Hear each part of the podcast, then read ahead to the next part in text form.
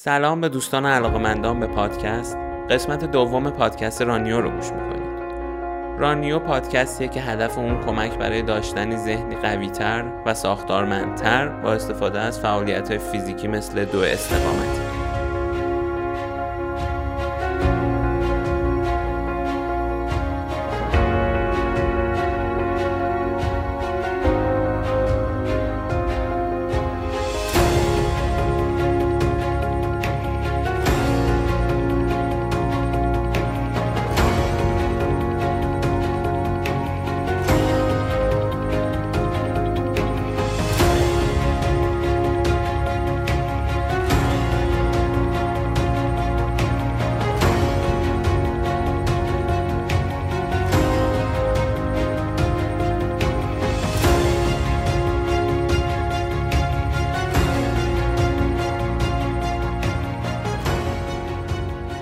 اول از همه می‌خوام از تمام کسایی که لطف کردن قسمت اول رانیو رو گوش کردن و اونایی که در موردش نظر دادن تشکر کنم. قطعا کار ما برای این قسمت خیلی راحتتر شد چون بسیاری از ایرادات رو به هم گفتید. توی این قسمت با توجه به نظراتی که دادید من تصمیم گرفتم در مورد تجربه ماراتونم صحبت کنم. اینکه چی شد که اصلا تصمیم گرفتم تو شرکت کنم. چجوری براش تمرین کردم و خودم رو آماده کردم و نهایتا روز مسابقه چی شد؟ بعدم نادا برامون یه قسمت از کتاب بسیار محبوب و مهم برن توران رو با ترجمه خودش می‌خونه. کتابی که تو جهان خیلی ازش حرفه و روی خیلی ها تاثیر گذاشته. آخرم در مورد چالش بعدی که قراره تو شرکت کنم یکم میگم و یکی دوتا از پادکست که ازشون خیلی استفاده می‌کنم رو معرفی می‌کنم. اسم این پادکست رو توی متن اول پادکستم قرار دادم. لطفا برای اینکه از قسمت های بعدی هم با خبر بشید توی ناملیک شنوتو و جدیدا می‌تونید توی Castbox هم دنبالمون کنید. اونایی که اپلیکیشن استفاده می‌کنن. من توی اینستاگرام هم, هم قسمت های بعدی رو اطلاع میدم وقتی میان. لینک اینستاگرام هم, هم می‌ذارم توی متن. تا اگر دوست داشتید follow کنید و از قسمت بعدی با خبر بشید. مرسی. خب بریم سراغ ماراتون. اول یکم در مورد اینکه ماراتون اصلا چی است بگم. بعد برم سراغ تجربه شخصی خودم. ماراتون اسمش از یه نبردی به همین اسم به همین نام اومده که بین امپراتوری ما یعنی پرشین و یونان بوده. توی این نبرد یونانیا برنده میشن و یه سرباز یونانی به نام فیلیپیدس از خوشحالی برای اینکه خبر بردشون رو به مردم آتن بده تمام مسافت بین اون دشت که اسمش ماراتون بود و تا آتن رو میدوه. بعدم که می‌رسه یه جمله میگه که این جمله رو توی کوتیشن بذارید که وی have یا ما بردیم و همون لحظه میمیره. یه نقاشی هم از این لحظه هست که کار مرسونه. که پیشنهاد می‌کنم ببینیدش نقاشی قشنگ و جالبیه. اون سربازه هم تو این نقاشی حالا نمی‌دونم چرا لخته فکر کنم از فشار گرما تو مسیر حالا شاید لخت شده بوده. ماراتون یه مسافت یعنی مسابقات ماراتون. یه مسافت 42 کیلومتر و 195 متریه. استانداردش اینجوریه که آدما بدون اینکه لازم باشه شرایط خاصی داشته باشن می‌تونن تو شرکت کنن. بعضیا کلش رو می‌دونن بعضیا هم می‌دونن هم را میرن بعضیا هم پیاده روی سری می‌کنن. بعضی هم حالا یه قسمتی هم داره که با ویلچره یه مسابقه داره با ویلچره یه سری با ویلچر شرکت می‌کنن. برای ورود به ماراتون هم فقط باید شرایط سنی داشت. که بعضی از ماراتون ها میگن مثلا شرکت کننده ها باید بالای ده سال باشن بعضی هم 18 سال به بالا. کسایی که توی ماراتون شرکت می‌کنن به جز چند نفر که بهشون میگن ورزشکار الیت دنبال مسابقه دادن با بقیه نیستن. بلکه در واقع با خودشون رقابت می‌کنن. چون اصلا بقیه رو که نمی‌شناسن. بکگراندا کاملا متفاوته سنا متفاوته. بعد کسایی که موفق بشن زیر 6 ساعت مسافت ماراتون رو تموم کنن بهشون میگن فینیشر و بهشون مدال فینیشری میدن. ماراتون هم معمولا داخل شهر برگزار میشن. خب اما در مورد ماراتون استانبول و تجربه خودم. من پاییز سال 97 توی ماراتون استانبول شرکت کردم. داستان دویدنم از بهار همون سال عیدش شروع میشه. من قبل بهار یعنی تو زمستون سال 96 یه باشگاهی می‌رفتم نزدیک خونمون رو ورزش می‌کردم. ورزشی که اون موقع هم دوست داشتم کلیستنیکس بود که به خاطر حرکات جالبش و اینکه وسیله خاصی نمی‌خواد منو خیلی جذب کرده بود. خلاصه باشگاهی که می‌رفتم اعلام کرد که از آخر اسفند تا 15 فروردین بسته است. وقتی دیگه نزدیک عید شد. خب من اصلا نمی‌خواستم عید رو بدون ورزش کردن بگذرونم. چون کلی وزن کم کرده بودم قبلش و کلا روتینم شده بود ورزش و اینکه ورزش نکنم یه مدت اذیتم می‌کرد حس بدی بهم می‌داد.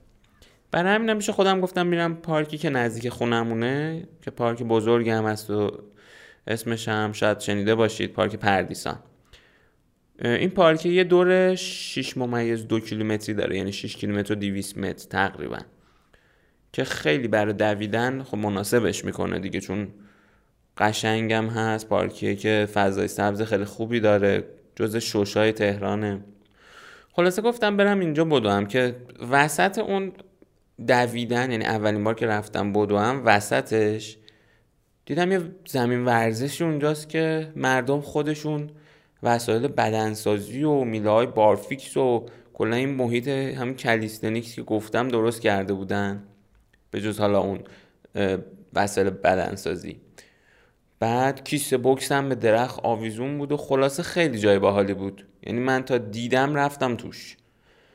اصلا دویدنه رو بیخیال شدم همون لحظه. رفتم و کلا از اون روز به بعد ورزشم این شد که از پارکینگ پارک پردیسان تا این زمین ورزشه بودو هم برم ورزش کنم اونجا بعد برگردم برم پارکینگ. پیاده هم برمیگشتم معمولا. پیاده منظورم اینه که قدم می‌زدم برمیگشتم.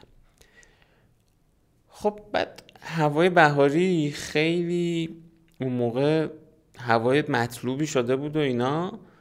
بعد میطلبید که یکم بیشتر بدوم بعد برای همین یه بار تصمیم گرفتم دور کامل پارکو بزنم. بعد انقدر اون روز به من کیف داد به خاطر اون هوای قشنگ و فضای پارک. که باز همین کار رو تکرار کردم تو روزهای بعدی. یعنی دیدم که چه کیفی میده و اینا. بعد چند بار که حالا این کار رو کردم مثلا می‌رفتم یه دور می‌زدم دوباره یکی دو روز بعدش یه دور دیگه. گفتم بذار اینو بیشترش کنم بکنمش دو دور. یه روز رفتم و دو دور زدم و اون دو دوره خیلی به هم اعتماد به نفس داد. چون دو دور می‌شد حدود دوازده کیلومتر که در واقع یکم تخمین بزنه میشه یک چهارم ماراتون. حالا چهار برابرش میشه 48 کیلومتر ولی حالا مثلا یکم کمتر میشه. خلاصه یک چهارم ماراتون. خلاصه ماراتون انگار پس ذهنم بود. بهش فکر می‌کردم. توی شاید اعماق وجودم یه فکری وجود داشت که مثلا در آینده یه ماراتونی شرکت کنم. خیلی خداگاه نبود ولی همین که دوازده کیلومتر دویدم و بعد بهش فکر کردم که ا این یک چهارم ماراتونه انگار که این وجود داشت دیگه درونم. بعد چند روز که اون دو دو رو زدم نادا خیلی اتفاقی بهم در مورد یه گروهی گفت که دعای شهری برگزار می‌کردن. اسم اون گروه هم تهران کلاب بود و ایونت بعدیشون اون موقع هم یه مسافت 14 کیلومتری بود که شروعش اتفاقا همون پارک پردیسان بود پایانش هم باقی کتاب تهران. خلاصه همه چی انگار یه دفعه جور شد تا من برم با این گروه بدوم. اونجا بود که داوود شیرخانی دونده معروف تریلو اسکای هم دیدم که انگار برگزار کننده اینجوری به نظر میاد که برگزار کننده ایونت ایشون بود. آخرش هم رفتیم یه کافه توی باغ کتاب که اسپانسر صبحونه شده بود و خلاصه خیلی به هم خوش گذشت و انرژی دویدن با جمع رو اولین بار اونجا تجربه کردم. برای یکی دو هفته بعدش هم با این تهران کلاب رفتم که یهو دیدم تو سایتش زده برای ماراتون استانبول ثبت نام می‌کنن. اینا که میگم دیگه تو تابستون بود. یعنی بهار گذشته بود من مثلا یه دو سه تا ایونت گذشت با اینا رفتم بعد دیگه تابستون شده بود و دیدم که آره زدن که ماراتون استانبول از این صحبت. بعد من تا اینو دیدم با نادا در موردش صحبت کردم و اون خیلی تشویقم کرد که برم. مطمئنم اگر به خودم بود با توجه به روحیه محافظه کاری که داشتم نمی‌رفتم اون موقع. من حدود دو ماه و نیم شاید وقت داشتم که خودم رو برای ماراتون آماده کنم. بعد شروع کردم مطلب جمع کردن از اینترنت که چجوری تمرین کنم و اینا.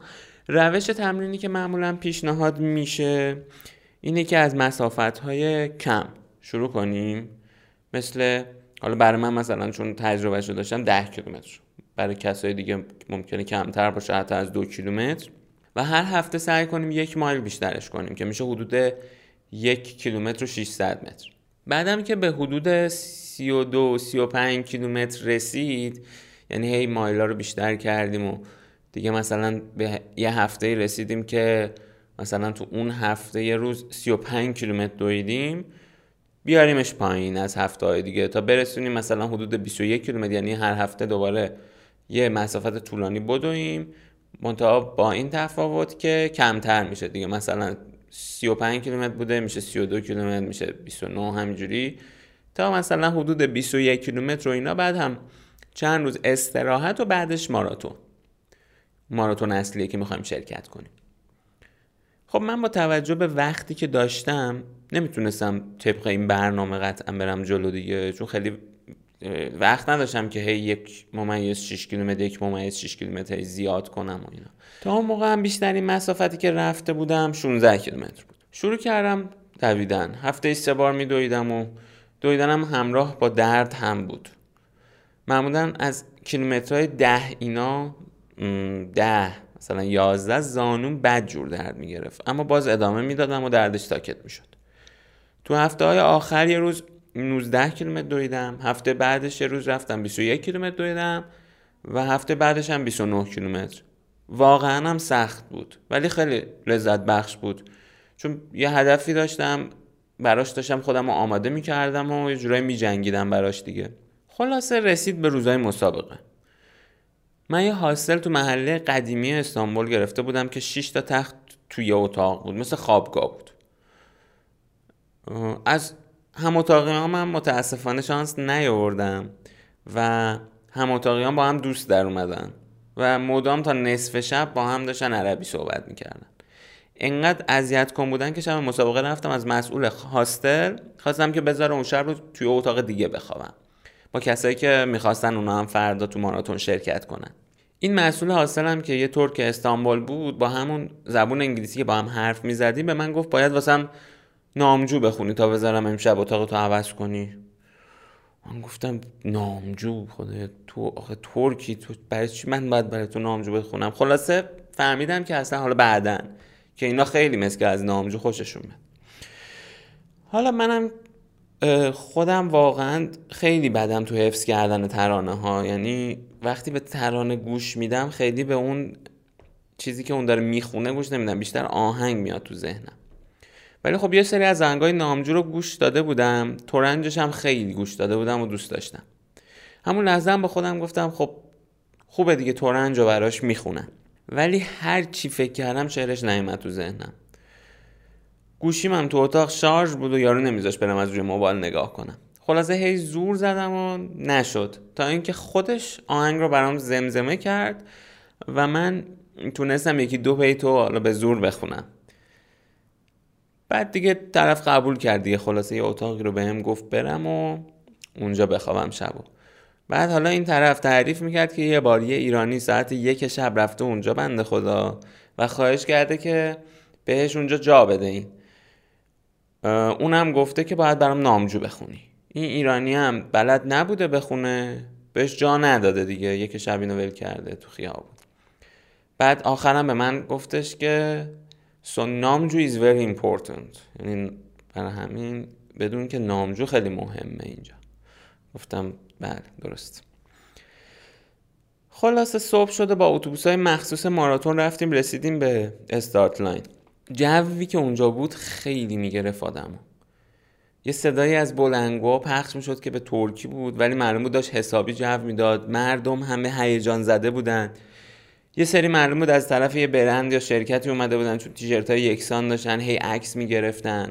از اینا زیاد بودن یعنی گروه گروه انگار اسپانسرهای مختلف داشتن. بعد آره استرس داشتن یه سری. معلوم بود یه سری تو فکر بودن. خلاصه یه جوی داشت که اصلا خیلی خوب بود. بعد که شروع شد اون کیلومترهای اولش هم خیلی فام بود. ماراتون که شروع شد. همینجوری گله به گله اسپانسرهای مختلف دکه گذاشته بودن تشویق می‌کردن موسیقی پخش می‌کردن. اما از یه جایی به بعد دیگه خبری از این کارهای فانی دیگه نبود. دوروبرت مثل اول ماجرا شلوغ نبود کسی نبود که تشویقت کنه. بعد ماراتون استانبول هم مقدار زیادیش توی اتوبانه که اینو باید می‌رفتی بعد بعد بر میگشتی همونو. حالا خوبی این رفت و برگشته این بود که وقتی داشتی مسیر رفت و اتوبان می‌رفتی می‌تونستی اون ورزشکار الیتا که معمولا هم سیاپوس آفریقایی هن دیگه اونا رو که داشتن برمیگشتن رو ببینی. و واقعا میگم تماشای دویدن اونا از بهترین صحنه بود که تو کل این داستان من دیدم. خیلی قشنگ میدویدن هماهنگ با یه ریتم خیلی عالی بدناشون اصلا یه چیز عجیب بود خلاصه. خب همونطوری که گفتم قبل این ماراتون من بیشترین مسافتی که دویدم تو تمرینام 29 کیلومتر بود. اصل سختی ماجرا برای من از همینجا به بعد بود. کیلومتر سی تا سی و هشت سی و نو پاهام حسابی خسته بودن به سختی تکون میخوردن. خیلی ها دیگه کلا تو مسیر می‌دیدم که دارن راه میرن. اما من برای خودم قبل مسابقه این قانون رو گذاشته بودم که نباید راه برم. هرچند قبلتر وقتی داشتم برای مسابقه تمرین می‌کردم و این بزرگی عدد 42 میومد تو ذهنم و منو میترسوند خودم رو اینجوری دلداری می‌دادم که اب نداره. اگر نتونستی فوقش راه میری دیگه. اما قبل مسابقه تو جریانش این قانون رو گذاشتم برای خودم و ازش هم پیروی کردم. این قانون گذاشتن ازش پیروی کردن یه حسنی که داره اینه که به آدم انگیزه میده تو لحظه های سخت نری سراغ تصمیمات آنی و احساسی و اون لحظه کار درست رو انجام بدی. بهش اصول هم میگن دیگه یعنی آدم یه سری اصول برای خودش داشته باشه. یادم اون آخرا هم یه دختر سیاپوستی موهاشو بافته بود و یه اسپیکری داشت به خودش وصل کرده بود از پشتم اومد رد شد رفت. بعد این یه آهنگ قشنگی هم گذاشته بود آهنگی که به این خیلی میومد به این دختره و استیلش و اینا که خیلی به هم کیف داد اون لحظه دیگه خیلی انرژی داد.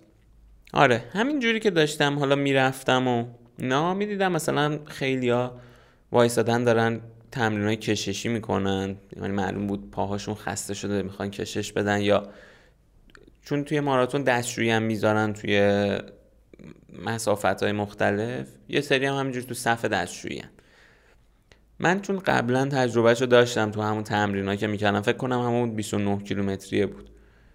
چند بار هی رفتم دستشویی چند بار هی آب خوردم وسط کار. می‌دونستم این اگه راش باز شه یعنی آدم بخواد بها بده به اینکه حالا بدنش بهش میگه که برو دستشویی. مثلا آدم یه دفعه احساس می‌کنه که دستشویی داره. بعد بخوای هی به این بها بدی بهش فکر کنی بری انجام بدی این تمومی نداره. راش باز میشه که تو هی راه بری هی وایسی. خلاصه اصلا توجهی نمی‌کردم به این سیگنال ها که بدن می‌داد دیگه. مثلا یه دقیقه حالا اینجا وایس یه دقیقه کشش بده نه. و خیلی خیلی این کمکم کرد بازم. یعنی اینم جز اون اصولی بود که سعی کردم برای خودم بذارم و رعایتش کنم.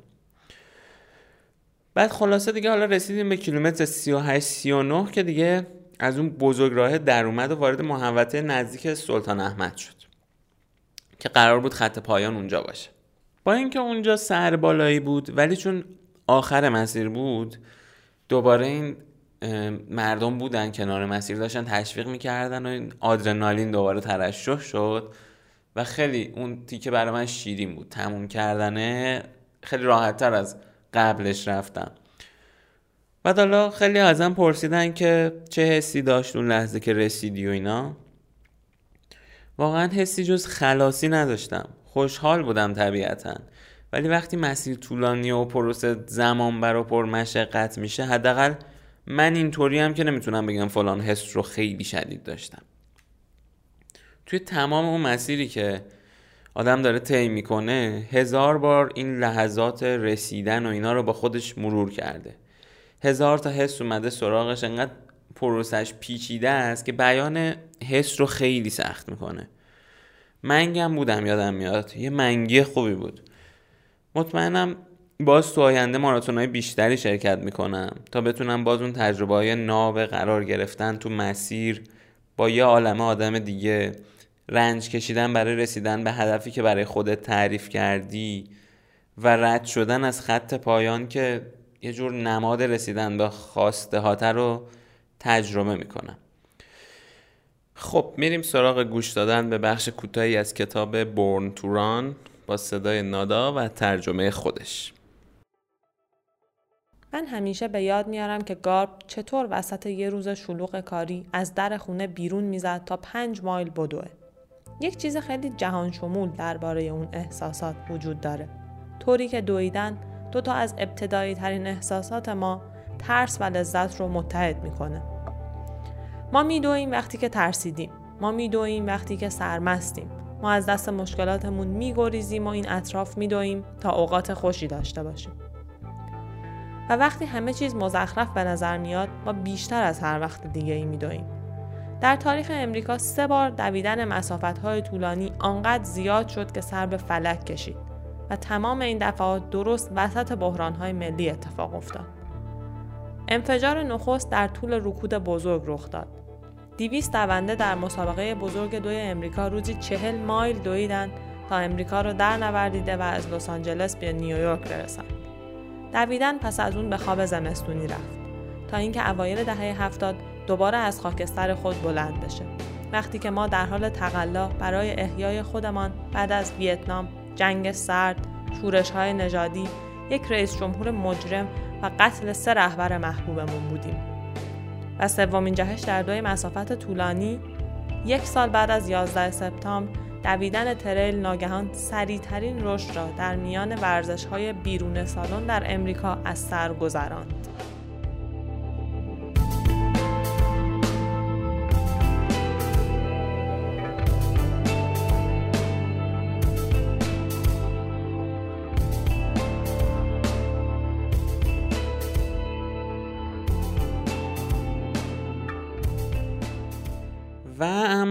چالش بعدی که می‌خوام انجام بدم شرکت کردن توی اسکای ریس کندوانه. کندوان که می‌دونی جای خیلی قشنگ و عالیه. اسکای ریس هم کلاسی از دویدنه که توی کوه انجام میشه و به کلم فازش با ماراتون فرق داره. معمولا توی این مسابقه شرکت کننده ها خیلی کمترن. مسیرم خیلی سخت داره چون سربالایی و سرپایینی و همینطوری هم که گفتم توی کوه دیگه کوه و دره و دشت و این چیزا. این اسکای ریس کندوان سی کیلومتر مسافتش. حدود 1600 متر هم صعود داره. ششم تیرم قراره برگزار بشه. نه ساعت هم فرصت هست که مسیر رو تموم کنیم و فینیشر بشیم. این مسابقه با تلاش برگزار کنندش آقای پیام دیباج تونست امسال تو فدراسیون جهانی اسکای رانینگ ثبت بشه. بنابراین یه مسابقه جهانی حساب میشه دیگه و امیدوارم سالهای بعد باعث ورود دونده و ماجراجوها از کشورهای مختلف باشه. چون من امسال ندیدم توی سایتش آدم خارجی ثبت نام کرده باشه. البته ممکنه دعوت بکنن از یک دو نفر از خارج بیان. بعد حالا چرا میگم ماجراجو چون واقعا ذات اینجور مسابقه ها ماجراجوییه هم من و هم مطمئنا خیلی های دیگه توی دنیا تو اینجور ایونت ها شرکت می‌کنیم.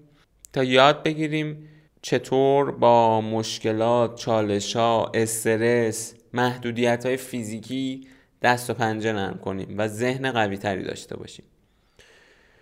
پس یادتون نره که منو دنبال کنید توی اینستاگرام توی ناملیک و شنوتو یا Castbox هم بزنید دنبال کردن رو که مطالب بعدی که بیاد متوجه بشید. حالا تو هر کدوم که میرید گوش می‌کنید. تا قسمت بعد خدا نگهدار.